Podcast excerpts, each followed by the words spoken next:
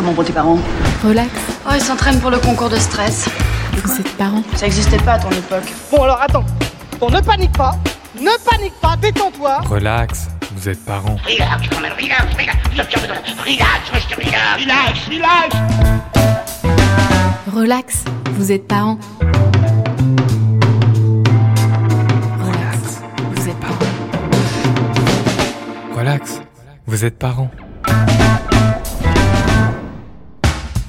Bonjour, bonjour à tous, bonjour à toutes et bienvenue dans Relax, vous êtes parents, une émission de So Good Radio imaginée avec le concours de Mustella.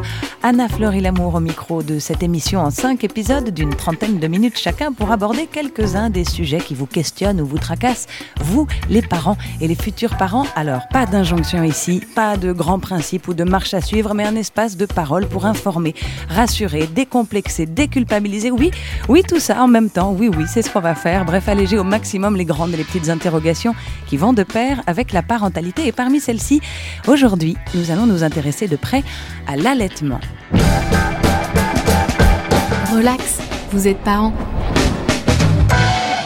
Allaiter ou ne pas allaiter Telle est la question. Un certain héritage féministe nous enjoint à garder notre poitrine pour nous, arguant que les biberons feront bien l'affaire et nous permettront plus de liberté. Un autre héritage, est-il réellement moins féministe, nous explique que notre corps sait le faire, que ce corps de mère nourricière est une chance pour nous et notre nourrisson, un bienfait pour sa santé, une meilleure récupération de notre corps, un lien si particulier entre la mère et son bébé. Bon, au milieu de ces deux courants qui prennent assez régulièrement la forme d'injonctions plus que de conseils, on en reparlera, il s'agit de trouver sa voix, sa voix lactée Oserais-je faire cette boutade en, en entrée d'émission? Bien oui, c'est fait. Et pour nous aider à y voir plus clair dans le méandre de questions que pose la question d'allaiter déjà, et puis le fait d'allaiter ensuite, je reçois sur ce plateau Carole Hervé. Après trois enfants et trois allaitements, vous avez décidé de vous spécialiser dans l'accompagnement des mamans allaitantes en devenant d'abord animatrice bénévole à la Leche League, puis consultante en lactation IBCLC, International Board Certified Lactation Consultant. Oui. Merci. Vous avez participé à la création de la permanence d'écoute téléphonique SOS Allaitement 75. Vous comptez parmi les formatrices de l'école du bien-être depuis deux ans. Vous avez un cabinet dans le 17e arrondissement parisien, mais vous consultez également euh, en visioconférence. Et enfin, vous avez publié l'année dernière Mon allaitement sur mesure aux éditions Albin Michel. Ouf, quel CV. Bonjour, bonjour Carole Hervé. Vous allez bien? Je vais très bien et je suis ravie d'être avec vous, avec vous ce matin. Merci. Bah, merci beaucoup d'avoir répondu à l'invitation. La tradition en début d'émission veut que j'interroge sur le titre même de cette émission. Relax, vous êtes parent. Est-ce que c'est possible d'être relax et parent? Et est-ce que c'est possible d'être relax et parent quand la mère allaite C'est possible si elle a son village, si elle a des gens qui la soutiennent et si elle a pu dépasser euh, avec une sensation de fierté et de succès euh, les aléas du début. On peut avoir quelques euh, fragilités au démarrage de l'allaitement. D'accord. Bon, pour bien commencer cette émission, je vous propose de se mettre dans le bain en écoutant la chronique d'Elie Quilleuse. Relax. Vous êtes parents. Relax, vous êtes parents. À la ville, elle s'appelle Yasmine. Sur les réseaux sociaux, plus de 150 000 personnes la connaissent sous le nom de Ellie Quilleuse. Rassurez-vous, on a enquêté, ce n'est pas une meurtrière, même si elle aime tordre le cou aux injonctions assénées au corps des femmes, elle, l'ambassadrice du body positive. Dernièrement, son corps a naturellement été mis à l'épreuve puisqu'elle a donné naissance à un petit Yael, c'était il y a un an, ce qui a offert à Ellie de nouvelles armes pour déculpabiliser ses semblables. Pour chaque épisode de Relax, vous êtes parents, Ellie ouvre les hostilités par son témoignage tout en franchise et expérience personnelle. Alors, Ellie que t'inspire notre victime du soir, ce thème, l'allaitement Salut Anna. Euh, eh bien, à première vue, quand tu me dis allaitement, je réentends les phrases du genre l'allaitement c'est merveilleux, l'allaitement c'est instinctif, l'allaitement c'est ce qu'il y a de mieux pour bébé. Ok. Mais pour toi, il en est quoi? Euh, bah écoute, moi j'ai très vite su que je voulais allaiter. Euh, en plus, les réseaux sociaux m'annonçaient ça comme magique, facile et évident, les yeux dans les yeux avec son bébé, c'est idéal pour tisser un lien fort avec son enfant. De façon plus pragmatique, l'allaitement c'est économique et écologique. Bon, et puis la réalité, c'est autre chose. Hein. La montée flemmarde de lait, le personnel médical qui te dégaine le biberon dès que bébé maigrit. Ou pire encore, euh, moi, à la maternité, on m'a menacé d'un séjour prolongé à l'hôpital si mon fils ne prenait pas vite du poids, pensant que ça me forcerait à opter pour lait artificiel. C'est mal me connaître. Hein. Imagine leur tête quand je leur ai dit Ah non, mais les gars, moi ici, je suis nourrie. Il y a quelqu'un qui fait le ménage tous les jours, j'ai rien à penser, gardez-moi aussi longtemps que vous voulez, ça m'arrange. Alors là, l'infirmière, elle a couru me trouver une conseillère en lactation et un tire-lait. Hein. Et ton mari, il en disait quoi? Bah écoute, avec mon mari, on s'est battu euh, pour maintenir l'allaitement. Euh, on s'est réveillé toutes les deux heures. Euh, moi, je tirais le lait. Lui, il nourrissait Yael avec la seringue. et puis, il m'aidait à mettre mon fils au sein. Alors forcément, après tous ces efforts, tu vas pas lâcher de sitôt cette aventure lactée, comme ils aiment le dire sur les réseaux sociaux. Hein. Il y aurait de quoi pourtant? Je sens que t'as un beau listing à m'énoncer. Alors, je peux te parler des crevasses, je peux te parler du verre pilé que tu as l'impression de sortir de tes tétons, une sensation qu'on appelle surtout candidose. Alors la candidose, c'est un petit champignon qui se nourrit du sucre que tu ingères. Et crois-moi, en postpartum, le sucre, c'est facilement être ton très bon ami pour tenir. Pas sûr non plus que tu te muscleras les fesses, hein, puisque tu auras le cul vissé sur une chaise au moins les trois premiers mois, de jour comme de nuit, et personne ne prendra ton relais si tu ne souhaites pas tirer ton lait. Tu seras rincé, alors même que se laver tous les deux jours relèvera du véritable exploit. Alors ok, les gens trouvent ça génial l'allaitement. Mais écoutez certains, si tu dépasses les recommandations de l'OMS, soit 6 mois, là, t'es limite accusé d'élever un futur Tanguy. Pire, t'es limite accusé d'inceste. Bon, moi je viens du Nord, hein, j'en connais un rayon sur cette vanne. Personnellement, je pense que ces gens aimeraient surtout donner le biberon à bébé. Alors soyons honnêtes, parfois, l'allaitement ça va te saouler. Surtout quand tes potes seront à l'apéro alors que toi tu passeras de longues minutes à endormir le petit au sein. J'en ai versé des larmes, enfermée dans la chambre avec Yael. D'ailleurs, tu pleures deux fois plus, parce que au-delà de la frustration de ne pas rejoindre tes amis, tu vas culpabiliser de pleurer pour un apéro raté égoïste que tu es. Hashtag mauvaise mère. Et si tu as la mauvaise idée de te plaindre, d'être fatigué, on te rétorque à tous les coups. Tu l'as voulu, hein? Ça ne qu'à toi d'arrêter, passe au biberon, bon sang. Ok, mais alors tu conseilles quoi, toi? Alors moi, maman, si tu m'écoutes, sache que si tu fais le choix de l'allaitement, se plaindre est autorisé. En avoir marre et arrêter aussi est autorisé. L'envie de continuer tout autant, comme pleurer et le dire. Crois-moi, crois-moi, tu n'es pas seul. Et si je dois te donner un seul conseil, ce qui compte le plus n'est pas d'allaiter ou de donner le biberon, mais d'être en phase avec ton choix. N'oublie jamais, la personne la plus importante, c'est toi. Car ce dont ton enfant a par-dessus tout besoin, c'est d'une maman qui se sente bien, au sein, comme au biberon. Allez maman, je t'embrasse. Yasmine, maman de Yaël, allaitée exclusivement au sein depuis 12 mois. Et j'embrasse tous les tanguis également. Relax, vous êtes parents. Carole Hervé, je vous ai vu opiner du bonnet, je vous ai vu sourire, je vous ai vu froncer les sourcils. On passe tous par cette espèce de parcours du combattant quand on décide d'allaiter? Est-ce qu'on passe tous par ce type de parcours Pratiquement en réalité. Euh, j'adore le franc-parler de Yasmine, j'adore sa sincérité. Euh, c'est une femme géniale et, et, et, en fait, elle est déterminée, elle était déterminée à se faire entendre et c'est ce qui nous manque le plus. Quand on vient d'accoucher, on est très fragilisé et force, est de constater que le personnel qui nous entoure est rarement euh, euh, vraiment formé en allaitement. Donc, à la moindre difficulté, à la moindre péripétie, on, va avoir la notion, enfin la, la, recommandation de donner un petit biberon ou deux petits biberons. Donc, euh, elle est extraordinaire d'avoir su se, se protéger et, et, faire équipe avec son homme pour, pour allaiter son petit Yael. Bravo. C'est vrai qu'on peut se sentir seul ou mal accompagné ou et, et Enfin, pour être honnête, moi, après, malgré deux allaitements, j'avais jamais entendu parler de votre métier. Vous êtes conseillère en lactation. C'est un métier qui n'est même pas reconnu comme une profession médicale en France, alors qu'il existe depuis quoi, 40 ans quelque Depuis chose 1985. Alors, comment est-ce que, est que ça se fait qu'on soit si peu informé et qu'on soit si peu informé sur les endroits où on, peut nous aider, et notamment sur votre métier? C'est un sujet assez complexe. Euh, la formation en allaitement est très très euh, faible dans les facs de médecine, par exemple. Les professionnels de santé qui nous entourent s'intéressent pas au sujet parce qu'on ne les intéresse pas au sujet. Euh, il va de soi d'affirmer aujourd'hui que le lait maternel est le meilleur pour le bébé, mais les professionnels qui nous entourent euh, n'ont pas de formation pour savoir nous accompagner. Donc, euh, évidemment, ça devient difficile si au départ, si quand on vient de, donner naissance à notre bébé, on a très peu d'accompagnement, et puis, puis par la suite, la société nous porte pas. La, on, on, a des chiffres qui montrent que les femmes qui allaitent en France sont souvent d'origine étrangère. Ah c'est quand même fou. C'est quand même fou. C'est des femmes qui, qui, ont fait des études, euh, qui sont non fumeuses. Euh, elles ont souvent dans les 30, 35 ans, peut-être même un peu plus, et, euh, et étonnamment, elles sont d'origine étrangère. C'est assez fou. Heureusement, il y a des mamans françaises et on est là pour les aider. Alors, c'est finalement triste qu'on ait dû créer ce métier de consultant dans lactation, avoir des spécialistes dans le domaine, puisqu'à l'origine, c'était une histoire de bonne femme. Il devait y avoir un village et avoir toutes ces, ces tantes, ces voisines qui venaient soutenir la jeune accouchée et lui dire Bon, bah écoute, c'était peut-être pas facile, mais voilà comment je m'en suis sortie. Oui, cette idée de village, elle est très forte et très importante. Vous, vous dites sur votre site internet que vous avez 20 ans de passion pour l'allaitement.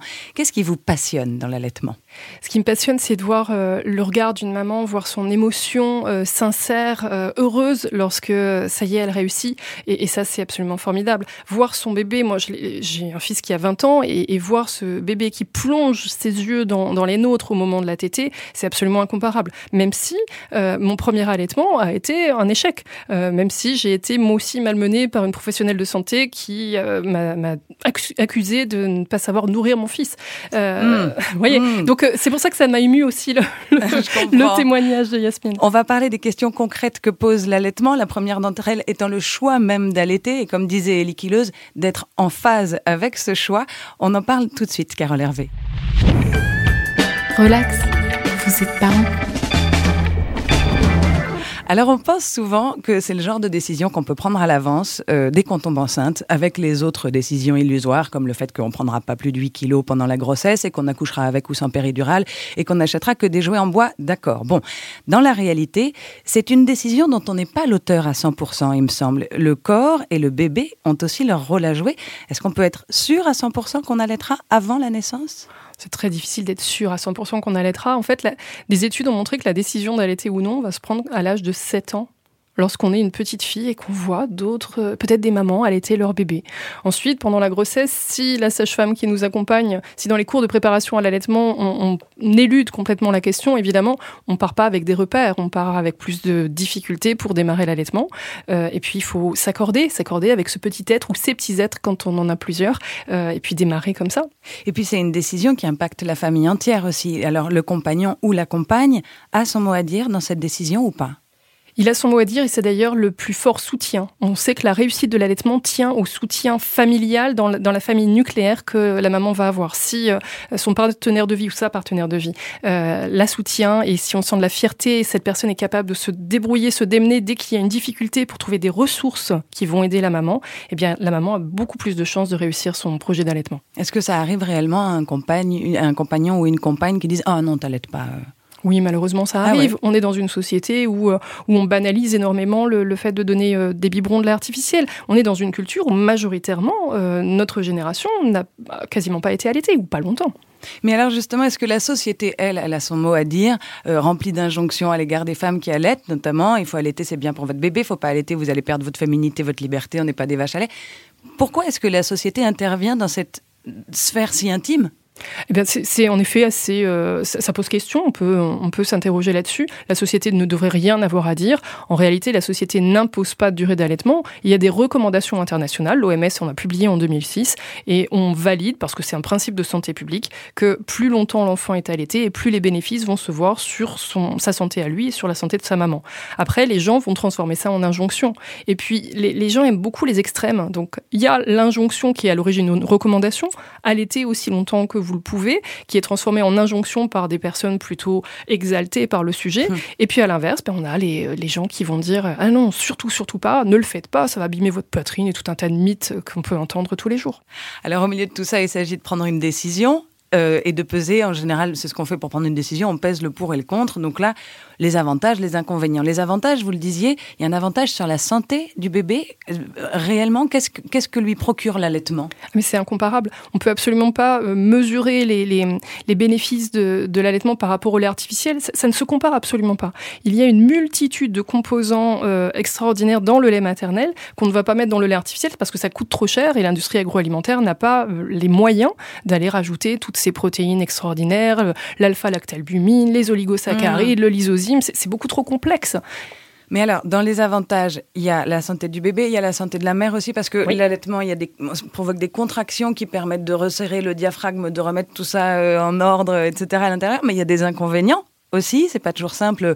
Par exemple, la place du, du père ou de, ou de l'autre mère qui est un peu exclue. Mhm. Quels sont les autres inconvénients de, de l'allaitement? Eh Bien, comme le soulignait Yasmine tout à l'heure, c'est cette euh, permanence avec le bébé. On, on s'imagine qu'on doit être là 24 heures sur 24. En réalité, on peut quand même trouver des parades. Je connais des mamans qui reprennent le travail malheureusement pour elles très très tôt et qui quand même poursuivent leur allaitement longtemps. Donc, euh, les avantages pour la santé de la mère, c'est en fait un risque avéré par les études, moindre, que- un risque moindre de cancer du sein, cancer de l'ovaire, euh, de diabète, Ah ouais. d'ostéoporose. C'est c'est assez fou. Et sur- du côté du bébé, par exemple, pour vous donner un exemple simple, un enfant nourri au lait artificiel a 100% de risque supplémentaire de développer une otite. Point. Ah oui. Voilà, c'est comme ça. Bon. Alors, dans l'allaitement, il y a ceux qui ont le choix et qui décident de ne pas allaiter. Pourquoi pas? Il y a ceux qui n'ont pas le choix. Je pense notamment aux couples d'hommes qui adoptent ou aux pères célibataires ou aux femmes qui ne peuvent pas pour des raisons physiologiques. Les enfants allaités, ils s'en sortent quand même. Les enfants non allaités, par- pardon, ils s'en sortent quand même pas mal physiquement et affectivement. Mais fort, heureusement, évidemment. On peut décomplexer ça. Si on peut pas Mais oui. allaiter, si on veut pas allaiter, c'est pas grave. Mais on n'est oui. pas en train de faire du mal à son enfant. Disons que l'allaitement pour euh, la constitution du lien, par exemple, c'est un facilitateur, mais il n'y a pas que ça. Euh, Il y a toute cette présence, le portage, euh, l'affection, l'amour, euh, le, voilà, cette, ce C'est pas parce que j'allaite pas que mon enfant aura une otite, par exemple. fort heureusement. mais hum, en réalité, il y a plus de risques. Et, et le risque zéro n'existe pas, mais il n'y a pas non plus enfin, un, un risque absolu. Bref, au-delà de ça, euh, au-delà de ça, c'est vraiment le, le- le- la relation qu'on a avec notre enfant qui, Hmm. est, qui importe. Et alors parfois, euh, euh, l'allaitement, ça se passe pas bien. Parfois, euh, même dès les premiers jours, il y a le baby blues, la fatigue, etc. Et comment est-ce que peut faire une mère pour ne pas vivre ça comme un échec J'ai entendu tellement de femmes autour de moi dire, ah mais j'y arrive pas, mais c'est nul, je suis nulle. Et on vit ça comme un échec. Comment éviter Eh bien, c'est déjà, euh, comme le soulignait Yasmine, pouvoir faire appel à quelqu'un de compétent qui saura essayer d'analyser la situation et proposer Mm. des solutions. Et que la maman puisse mettre en place les solutions qui lui semblent justes pour elle à ce moment-là. Et, et si au moins elle a mis en place une certaine, un certain nombre de stratégies et que malgré tout elle n'a pas réussi, au moins elle a le sentiment d'avoir essayé. Et c'est ça qui compte. C'est se dire, j'ai tenté. Et c'est génial d'avoir allaité une fois, d'avoir allaité Mm. trois jours, d'avoir allaité trois semaines, peu importe la durée. À partir du moment où la maman a, a le sentiment d'avoir donné ce qu'elle pouvait donner, c'est ça qui compte. Alors il y a aussi pour ceux qui, qui ne peuvent pas allaiter mais qui veulent absolument que leur enfant soit nourri au lait maternel, il existe encore des, des nourrices au sens propre du terme. J'ai vu sur Facebook des, des groupes nourrices câlins, il me semble qu'ils proposent une mise en relation. Vous en pensez quoi vous de ça? Mais en fait, c'est interdit en France, l'échange de lait maternel. C'est-à-dire qu'en France, que ça se pratique. il va y avoir des mamans qui, euh, qui vont donner leur lait au lactarium pour que les bébés très fragiles ou les bébés prématurés puissent recevoir ce lait précieux pour, la, pour leur santé. Euh, ensuite, l'échange euh, comment, non officiel de lait maternel et on, on- enfin, appel à la prudence puisque euh, les lactariums vont faire attention qu'il n'y ait pas de bactéries spécifiques dans le lait maternel lorsqu'il y a un échange. Et il se trouve que les lactariums vont jeter une certaine quantité du lait qu'ils vont récupérer parce qu'ils se rendent, se rendent compte que ah il y a une candidose, ah il y a le, le virus, le cytomégalovirus ou, euh, ou d'autres là là. pathologies. Oh là là, que des mots qui font peur. Oui. des nourrices, il en existe aussi dans les chansons. La référence est peut-être un peu facile, mais elle est quand même agréable à l'oreille et on ne pouvait pas passer à côté. On écoute Brassens, évidemment, Brave Margot, mais dans une cover de Sidney Bechet.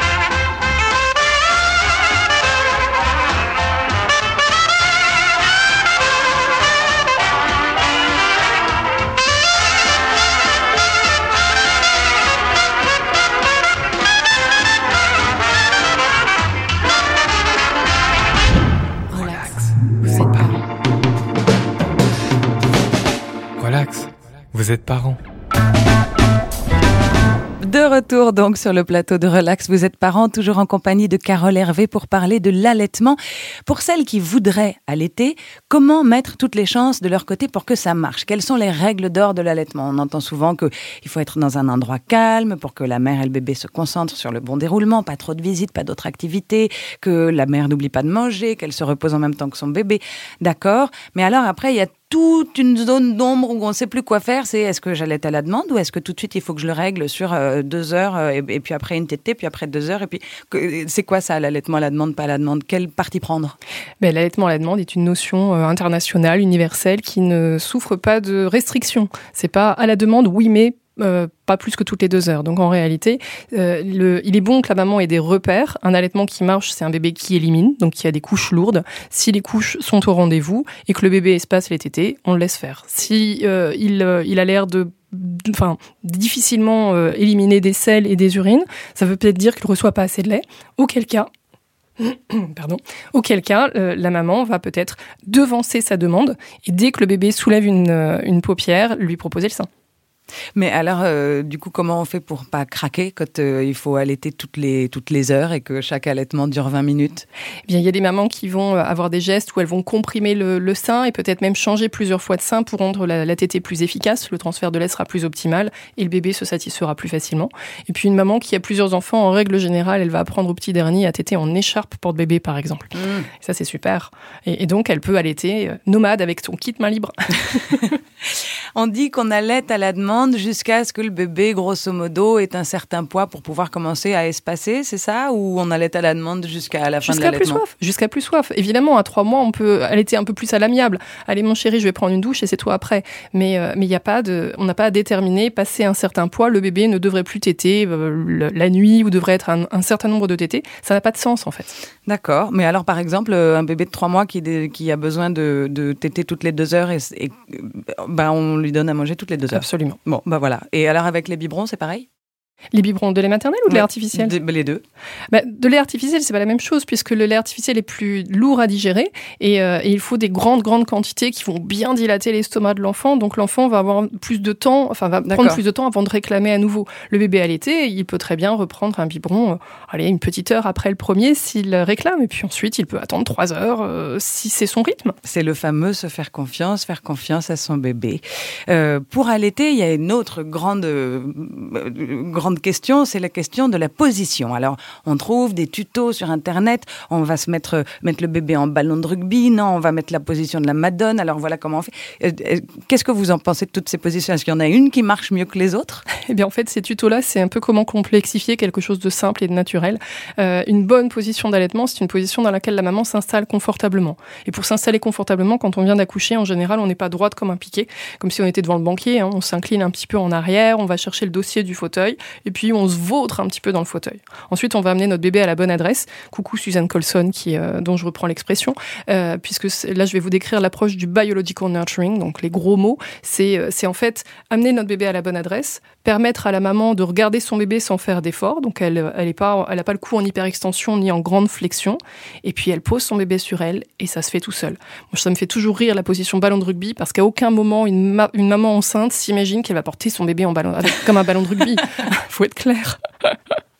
Mais donc, c'est des positions qu'on trouve soi, c'est des positions qui sont instinctives. Oui, absolument. Quoi. Et alors, quand on dit, parce que après, il y a tous les problèmes qui viennent avec l'allaitement, notamment des problèmes de crevasses, euh, euh, et on, on dit souvent, bah oui, mais si vous avez des crevasses, c'est que vous êtes pas, le bébé est pas dans la bonne position. Oui, et justement, justement, s'installer confortablement, ça veut dire que par, euh, par voie de conséquence, le bébé va se retrouver collé serré à sa maman. S'il est un petit peu trop bas, eh bien, la maman va, a plus de mobilité avec ses mains, elle va le remonter un peu, elle va appuyer sur ses fesses. Et si vraiment ça continue de faire mal, soit euh, elle a peut-être un peu trop attendu avant de mettre son bébé au sein, auquel cas elle lui donnera le sein dès qu'il soulève à peine une paupière, donc en état de somnolence. Et si ça suffit pas, elle va voir un bon ostéopathe qui va peut-être délier des tensions crâniennes. Rapidement, euh, mon bébé n'ouvre pas bien la bouche quand je le mets au sein. Qu'est-ce que je fais? Je lui ouvre moi-même? Non, ça sert à rien. Ça sert à rien. On essaie de le mettre au sein alors qu'il est euh, à peine réveillé, mais même carrément somnolent, pour euh, le placer mieux. Et si vraiment ça suffit pas, si au bout de quelques suctions, il continue de, de mordre, hein, parce qu'on même s'il n'a pas de dents, on parle de réflexe de morsure, mm -hmm. eh bien on prend rendez-vous avec un bon ostéo. Euh, ma montée de lait est tardive et douloureuse. Qu'est-ce que je fais? Alors la montée de lait est tardive sans doute parce que le bébé n'a pas été mis assez tôt au sein ou que la maman, pour une raison ou une autre, n'a pas pu euh, déclencher son allaitement. Les meilleures euh, manières d'éviter ça, c'est d'aller euh, réveiller nos seins dès la naissance du bébé. On appelle ça faire du massage aréolaire. Donc on met ses doigts de part et d'autre de l'aréole, on appuie, on fait une pression en direction de la cage thoracique, on rassemble les doigts, on fait ça plusieurs fois des deux côtés et ça réveille en fait la lactation. Et ça, et si ensuite on met notre bébé très très très très très souvent au sein, la montée de lait arrive très tôt et il n'y a pas l'engorgement spectaculaire et douloureux qu'on peut voir un peu partout. Il y a plein d'autres problèmes qu'on rencontre euh, dans l'allaitement, mais il y en a un, c'est j'ai pas assez de lait ou mon lait n'est pas assez nourrissant, soi-disant. Enfin bref, est-ce que je peux alterner allaitement et biberon de lait maternel ou industriel? Alors je dois d'abord préciser que le lait pas nourrissant n'existe pas. Ça c'est absolument impossible, sauf chez les mamans végétaliennes qui ne se supplémenteraient pas en vitamine B12. Donc on referme la parenthèse. En ce qui concerne euh, l'allaitement mixte, oui c'est une option qui est possible. Il faut savoir ce qu'on souhaite faire. L'allaitement mixte, c'est également la stratégie qu'emploierait un pédiatre pour amener la maman à sevrer son bébé. Donc si la maman veut faire du mixte, elle peut, au moment où elle donne du lait artificiel parce qu'elle sent que sa lactation est pas suffisante, elle peut essayer d'utiliser un tire-lait pour qu'à un moment donné, le lait maternel remplace le lait artificiel et puis poursuivre ainsi son allaitement. Si elle fait de l'allaitement mixte, elle, euh, elle peut s'imaginer que ça peut potentiellement, pas toujours, écourter son allaitement. Mais c'est pas parce que la maman donne un biberon à son bébé qu'il voudra plus le sein ou que euh, ou qu'elle va le sevrer dans la semaine qui suit quoi. C'est pas le fait de donner un biberon, c'est de ne pas avoir une lactation optimale hmm. qui va détourner le bébé du sein. Il y a énormément de bébés qui prennent des biberons de la maternelle parce qu'ils ont eu besoin de compléments et la maman tirait son lait, le donnait au biberon et ils sont ils ont continué le sein sans problème. D'accord. Quand une mère allait, elle est focalisée sur son bébé. Comment est-ce qu'on peut faire pour rester malgré tout une femme? Comment laisser une place à son compagnon ou sa compagne dans cette relation-là Et comment est-ce que le compagnon ou la compagne peut trouver sa place? Mais c'est déjà euh, se regarder dans le miroir et se retrouver séduisante. C'est peut-être euh, prendre le temps d'apprêter un peu ses cheveux, de pas ressortir à chaque fois le vieux t-shirt, trouver un, vêtement qui la rende un petit peu jolie et qui, euh, qui la rend plus, plus belle. Et ensuite que son compagnon fasse l'effort de lui dire combien elle est belle. Parce que à partir du moment où on voit cet amour dans les yeux de l'autre, eh bien évidemment, la sexualité, elle est réveillée, euh, parce que c'est ce qu'on cherche aussi. Le, partenaire ou la partenaire va pas se retrouver à l'écart si la maman se sent heureuse et, pleine dans toute cette activité qui l'accapare au quotidien. Mais le ou la partenaire qui donc n'allait pas, comment est-ce qu'il peut trouver sa, sa, sa, place dans le foyer? Est-ce que, est -ce que euh, j'imagine qu'il y en a beaucoup qui se sentent exclus? Alors, le, terme est très juste. Ils se sentent exclus. Et c'est pas la maman qui les exclut, mm. c'est eux ou elles qui se sentent exclus. C'est-à-dire qu'il euh, y a énormément de choses à faire. Il y a tout le portage euh, et, le, et puis faire du pot à pot avec le bébé, peut-être changer les couches. Bon, ça c'est anecdotique, mais aussi euh, créer un petit euh, un petit plateau avec des des encas nutritifs et puis apporter une boisson quand la maman allait, par exemple. Tiens, apporter une boisson. Pardon, je me coupe la parole. Mais, oui. mais justement, l'allaitement quand il se met en place tranquillement, il faut apporter une boisson à la maman, il faut lui apporter un petit et puis de temps en temps, il faut écouter de la musique, apporter une boisson, pourquoi pas, je sais pas moi un, whisky. non, ne surtout pas boire quand on allait, mais c'était trop tentant d'écouter les Doors. Welcome to the Whiskey Bar. show me the way to the next whiskey bar. Oh, don't ask why. Oh, don't ask why. Show me the way to the next whiskey bar.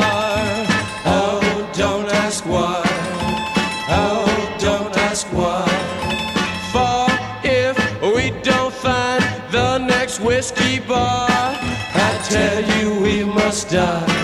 I tell you we must die. I tell you, I tell you, I tell you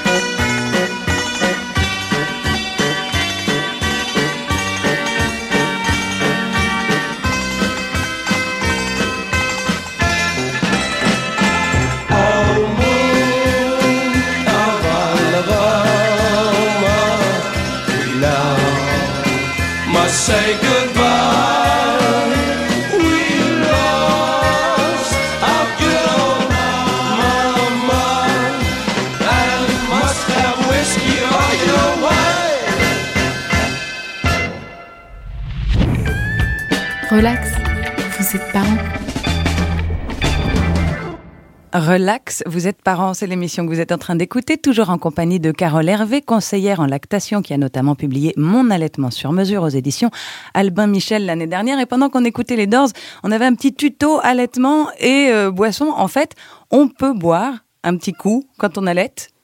Je vais donner une réponse de Normand, ça dépend. Évidemment, si on vient d'avoir un bébé, si on est dans la période colostrale, on a un tout petit peu de lait, donc tout l'alcool qu'on va boire va aller se loger dans le lait, c'est un petit peu dommage. Au bout d'un mois ou deux, Si on, voilà, si on a un allaitement qui commence à être à peu près installé, que notre bébé est capable d'attendre 2-3 heures, euh, bien sûr, on va pas boire de la vodka, hein, parce qu'on risque d'avoir une barre au, au front et les seins euh, couleront pas. Mais, euh, mais on peut très bien allaiter d'abord et ensuite euh, boire notre verre d'alcool et 2-3 heures plus tard, après un verre de vin ou de, un demi-verre de bière, par exemple, reprendre la tétée. Il y a aussi des mamans qui vont tirer leur lait pour pouvoir euh, Mhm. faire la fête. hein. Donc on peut boire un petit coup, on peut ressortir, participer aux apéros avec les copains, oui, on peut retrouver le monde extérieur. Mais alors justement, comment est-ce que le monde extérieur intervient sur l'allaitement?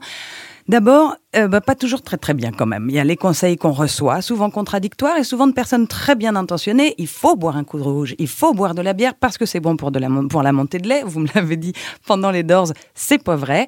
Il faut manger du fenouil, c'est bon pour la digestion, ça je crois que c'est vrai. C'est bon pour la digestion du bébé aussi. Bon, si ça marchait, ça se saurait, mais bon, très bien, on peut essayer. Hein, il faut arrêter d'allaiter, t'es fatigué, il faut continuer d'allaiter, il faut ton lait, ton lait n'est pas assez nourrissant, il faut introduire un biberon pour qu'il fasse mieux ses nuits. Non, en fait, euh, il faut pas prendre de biberon parce qu'il. Enfin bref, c'est comme si tout le monde avait son mot à dire à l'arrivée d'un enfant et le cas de l'allaitement n'y échappe pas. Et c'est difficile quand même d'entendre sa propre voix là-dedans. Ouais, ouais, ça c'est vraiment compliqué. C'est vraiment compliqué et, euh, et j'insiste toujours dans les consultations d'allaitement sur la notion de plaisir. Tant que la maman a du plaisir dans cette relation, qu'elle continue et elle peut s'arrêter à un an et demi, même si elle reprend le travail. hein. Euh, elle fait ce qu'elle veut et puis elle peut arrêter au bout de trois semaines si euh, ça la saoule. Quand on parle d'allaitement et de monde extérieur, on pense évidemment aussi au fait d'allaiter en terrasse ou au parc et au regard que le monde extérieur pose sur cette image. Le regard n'est pas toujours très sympathique. La poitrine est en effet considérée comme une partie sexuée du corps des femmes en Europe. Donc du coup, bah, quand on allait en public, bah, on est, il, y a, eu des plaintes d'ailleurs pour outrage à la pudeur. Euh, outrage à la pudeur, je rappelle que c'est un an de prison et 15 000 euros d'amende hein, pour avoir nourri son enfant en public. Euh, avant l'été, il y a une députée, Fiona Lazare, qui avait euh, présenté devant l'Assemblée nationale un projet de loi pour créer un délit d'entrave à l'allaitement maternel dans l'espace public et rajouter une phrase à, cet- à cet article du Code pénal sur l'atteinte à la pudeur. Euh, c'est quand même pas une exhibition sexuelle. Comment est-ce qu'on va faire là? Mais évidemment que non, ce serait pas une exhibition que de donner un biberon à un bébé. Un bébé a faim, eh bien, on lui donne le sein, point. Après, euh, en fonction de la maman et de sa pudeur, elle peut très bien prendre des vêtements tout à fait adaptés, des vêtements qui s'ouvrent sur le côté, ou, euh, ou bien superposer deux t-shirts, elle en soulève un, elle baisse l'autre et on ne voit rien. Ou alors elle porte son bébé en écharpe et puis elle soulève le sein et le bébé tête à l'intérieur. Moi, je me souviens que j'avais toujours un, un- un- un foulard Ouais. qui me permettait de recouvrir et ma poitrine et la tête de l'enfant, un foulard très léger pour pas l'étouffer, mais évidemment. pour. euh, mais donc on se protège du, de ce regard-là du monde extérieur, mais on- parfois on protège aussi sa propre pudeur. Il faut Oui, le dire on se met dans sa bulle et c'est bien aussi parce que de toute façon, quand on allait, hein, on, on a les yeux qui, qui se plongent dans les yeux de notre bébé et la terre peut s'arrêter de tourner, on oublie tout. hein. Il y a des, des initiatives qui sont, qui, qui, qui sont là pour, pour défendre le droit d'allaiter dans l'espace public. Par exemple, en Belgique, et c'était au mois d'août, il y a des, une société qui a mis en place des bancs Oui. spéciaux pour l'allaitement maternel euh, dans l'espace public. Oui, c'est génial. Et c'est euh, une initiative qui pourrait être reproduite comme euh, des salles d'allaitement dans les aéroports ou, ou dans plein de, de centres commerciaux. Euh, là, l'une des initiatives qui, qui revient très souvent, c'est la grande tétée, à savoir une, une espèce de tétée partie. Les, les mamans se rassemblent et puis font une grande tétée, prennent lame, euh, immortalisent ça par une photo. Et Ah on oui. a ça souvent euh, à l'occasion de la semaine mondiale de l'allaitement maternel au mois d'octobre en France. Eh ben, j'en avais pas entendu parler. Très bien. Donc, au mois d'octobre, c'est bientôt. Euh, mesdames euh, qui allaitaient, n'hésitez pas. Parmi les interventions du monde extérieur dans cette décision et cette expérience si intime, il y a beaucoup de, de- d'injonctions, on en parlait tout à l'heure, sur la durée de l'allaitement. Alors, l'OM, alors, vous disiez tout à l'heure, ce sont des recommandations de l'OMS. Et puis, elles passent dans le discours de certains comme des injonctions. Il faut allaiter six mois. Oui, bah, alors moi, on m'a dit euh, trois mois, c'est déjà pas mal. Bon, au bout de deux mois et demi, j'ai commencé. Euh, euh, c'est- pour des raisons biologiques, mais qu'est-ce qui se passe au bout de trois mois, au bout de six mois, qui ne se, enfin, qui ne se passe plus, euh, qui ne se passe pas, euh, enfin, pourquoi à six mois, quoi, voilà. Pourquoi six mois? Euh, Bien parce que jusqu'à six mois, l'enfant va recevoir exclusivement du, exclusivement du lait maternel et au-delà, il va recevoir des aliments solides en complément de l'allaitement maternel. Mais les bénéfices de l'allaitement ne s'arrêtent pas là. Euh, on sait que euh, ils, euh, ils sont même dose dépendants. Plus longtemps la maman allaite, plus les bénéfices vont se voir sur elle comme sur son enfant. Donc il n'y a pas non plus de date butoir. Au-delà de trois mois, ça n'a plus de valeur. Ça, c'est complètement faux. D'ailleurs, quand la maman allaite moins, son lait est plus concentré et c'est un concentré d'anticorps qu'elle donne à son bébé. Le lait maternel, je le rappelle, est anti-Covid. hein. Ah bon? Ouais. D'accord, bah on pourrait peut-être proposer ça à l'échelle nationale. Euh, mondial, vous voulez dire? Euh, euh, et puis, alors oui, il y a aussi ces, ces- ces mères qui décident d'allaiter, non pas trois mois ou six mois, mais des fois 12 mois, 24 mois. euh, il y a Voire des- plus. Voire plus. Alors, il y a toujours quelqu'un pour dire, oh non, mais c'est pas bon pour, pour l'enfant. Puis d'abord, c'est une relation qui est trop fusionnelle, donc il pourra pas décoller. Et puis, même, oui, que- comme c'est une zone sexuée de- du corps des femmes, et ben, un, un petit garçon de deux ans et demi qui va dans la poitrine de sa mère, quand même, c'est un peu... Qu'est-ce qu'on en dit de ça C'est de la psychologie de comptoir et c'est mignon parce que j'ai eu cette question sur Instagram ce matin. Ouais. Des psys qui recommandent d'arrêter l'allaitement à un an et demi. Eh bien, je les invite à lire euh, l'allaitement long expliqué à mon, euh, expliqué à mon psy de- d'Agnès Vigourou, Ah. euh, qui a repris les théories euh, psychanalytiques et a expliqué que, bah, en fait, il y a eu des interprétations sur la base des représentations des, euh, des psys qui jugent que l'allaitement long n'a pas de valeur. En fait, ça a toujours de la valeur et c'est pas un comportement euh, ni euh, incestueux ni, euh, ni déviant. C'est tout à fait normal. Bon. Alors, de, de- de parler du monde extérieur, parler d'arrêter d'allaiter aussi, euh, euh, il y a un moment où il faut repartir au travail. re- Et ça, c'est vrai que pour le coup, c'est quelque chose, c'est un moment dans lequel on est rarement accompagné, puisque les sages-femmes qu'on voyait au début, on les voit plus, le pédiatre n'a pas toujours quelque chose à dire. Et tout d'un coup, bah oui, là, il faut que j'arrête d'allaiter. Je fais comment, comment ça se passe, un sevrage en quelques, en quelques étapes clés, quoi, euh, si vous pouvez? Alors pour faire court, on n'a pas besoin d'arrêter si on reprend le travail, puisque la loi nous protège et nous propose, enfin nous permet de tirer notre lait sur notre lieu de travail, d'accueillir notre bébé sur notre lieu de travail ou de partir plus tôt pour l'allaiter si besoin. Si on veut sevrer notre bébé, on va le faire vraiment étape par étape, et c'est même souvent, ça requiert un accompagnement. Parfois, je fais plus de consultations de sevrage euh, que de consultations de début d'allaitement pour la Ouais. même maman, parce que c'est vraiment, c'est une page qui se tourne et c'est pas évident. Donc euh, ça mérite de se faire très très progressivement, pas brutalement comme certaines personnes ont tendance à le proposer. Bon, merci beaucoup Carole Hervé d'être venue répondre à toutes ces questions. Il y en avait beaucoup, il y avait beaucoup de choses à dire dans une émission bah, dans laquelle on a réussi à faire entrer déjà tout ça et c'est formidable. Je rappelle qu'on vous retrouve euh, sur votre site questiondallaitement.com, on vous retrouve en consultation dans votre cabinet parisien ou en visio, on vous retrouve au bout du fil avec SOS Allaitement 75 ou encore euh, en librairie avec mon allaitement sur mesure aux éditions Albin Michel. Est-ce qu'en conclusion, chère Carole Hervé, comme un conseil bienveillant, vous voulez bien souffler à l'oreille de nos auditeurs le titre de cette émission? Relax, vous êtes parents. Eh ben voilà, on écoute John Lennon et Yoko Ono, le titre Mother. you had me, but I never had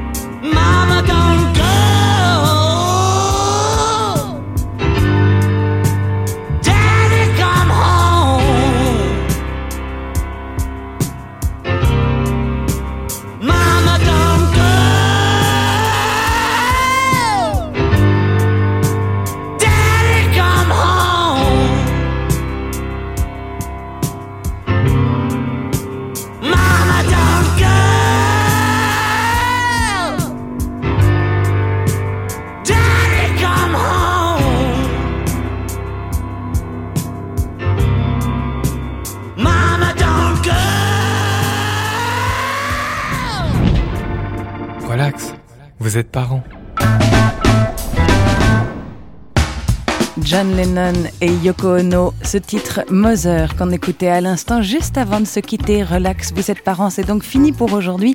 Merci à Ellie Quileuse que vous retrouverez sur Instagram.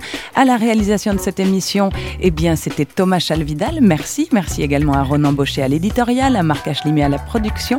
Cette émission est réécoutable à l'envie sur sogoodradio.fr et sur toutes les bonnes applis de podcast. Vous y trouverez également d'autres épisodes de Relax, vous êtes parents consacrés à décomplexer les parentalités.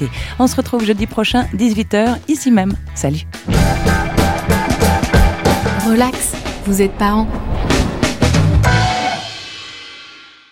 Salut, je suis Mickaël Jérémiaz, ancien champion paralympique de tennis fauteuil et tous les vendredis soirs à 21h, je vous donne rendez-vous sur Good Radio avec mon émission Dis-moi oui Andy. Dis-moi oui, Andy. Oui, vas-y, dis-lui oui. Et pour quelle raison, s'il vous plaît?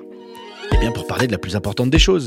Car avec mes invités, on discute plaisir, jouissance, douceur, des histoires de frissons, de coquinerie, de rire. Bref, on digresse sur le sexe. Mais pas de n'importe quelle manière. Sur Dis-moi oui, on dit, on en parle en essayant d'oublier personne, mais vraiment personne. Jeune, vieux, moche, beau ou belle, homme, femme ou aucun des deux. Avec deux bras, deux jambes, parfois moins, parfois pas du tout. Et on en parle surtout avec gaieté, respect, sans tabou, ni fausse bienveillance. Retrouvez Dis-moi oui, on dit en podcast sur toutes les plateformes d'écoute. Dis-moi oui, Andy.